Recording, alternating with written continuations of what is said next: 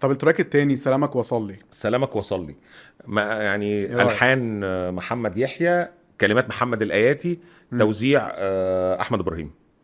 بص بقى الأغنية دي سلامك وصل لي اولا عاملة حالة شجن آه، رهيبة جدا عند الناس. هي مقسوم آه، قاعد من مقام الكرد. لحن مقام الكرد. وهي أغنية حسستني بأغاني التسعينات. يعني هي أغنية بروح تسعيناتي كده. يعني عندك آه، الدخول بتاعها حتى وصول بزق، آه. البزق.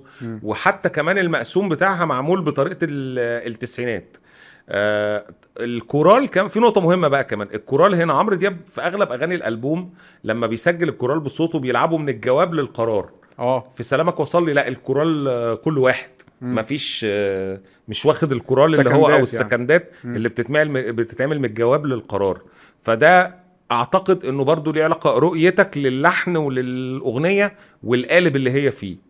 آه الحالة اللي عاملاها الأغنية الحالة بتاعت فكرة سلامك وصل لي إن هو حد افترق عن عن حبيبه وحس إن هو في سلام وصل له منه فهو هيدفعه كده إن هو يبادر ويروح يسترجع هذه قصة الحب ال- المنتهية يعني. احذر احذر دي الأغاني الخطر. دي آه. الأغاني اللي أنت آه. أغن- ألبوم عمرو دياب آه، آه أغنية أو أغاني هتستمتع بيها وتتبسط ما تفكش. ما. تفكش البلوك ما تفكش البلوك آه. وما. ما تتصلش وما تبعتش آه دي أغنية هتعدي. آه. يعني أصمت كده اللي بيسمعونا يعني. لحن الأغنية من نعم. جملتين لحنيتين برضو اللي هي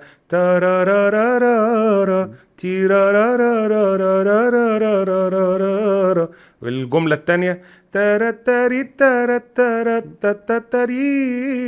ترتري بيطلع الجواب آه يعني فال... فأنت عندك جملتين لحنيتين.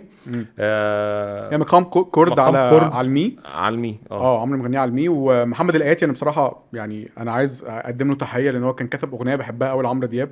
حاسس انها ما خدتش حقها قوي اسمها الجو جميل. الجو جميل طبعا أغنية حلوة قوي. فهو كاتب برضو سلامك وصل لي من الأغاني ال- يعني يعني فعلا عمره ما خيب أملي في محمد آه. الاياتي هو شاعر شاب وجاي يعني. واللطيف كمان إن أحمد إبراهيم آه على مستوى صناعة آه أغنية مقسوم توزيعها مقسوم عمل برضو فيها حاجات مش مجرد اللي هو الإيقاع المقسوم القاعد ال- التسعيناتي الحميد الشاعري لأ ما عملهاش كده.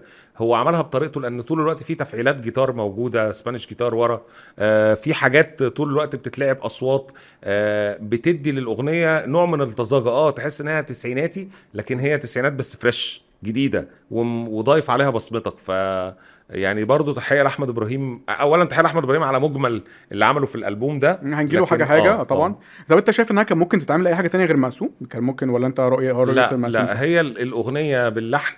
طبعا محمد يحيى عامل لحن مناسب جدا. عارف أنت في أغاني كده كلامها بيبقى هو يعني ما ينفعش عليه غير اللحن ده مم. عشان تديني الحالة دي. لو رحت لعبت في حتة تانية لا بت- بتوحش.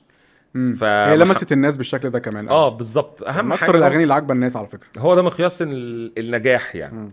نروح هي بالمناسبة هي آه، برضو جيتار شريف فهمي آه. وأكورديون آه، رفيق جمال. هو الاوكرديون طبعا طول ألبوم عمرو دياب آه، لازم يبقى حاضر. مم. يعني أنا بس هو قل شوية في في الألبوم ده. لا هو حاضر في الألبوم ده مش سولوهات بس.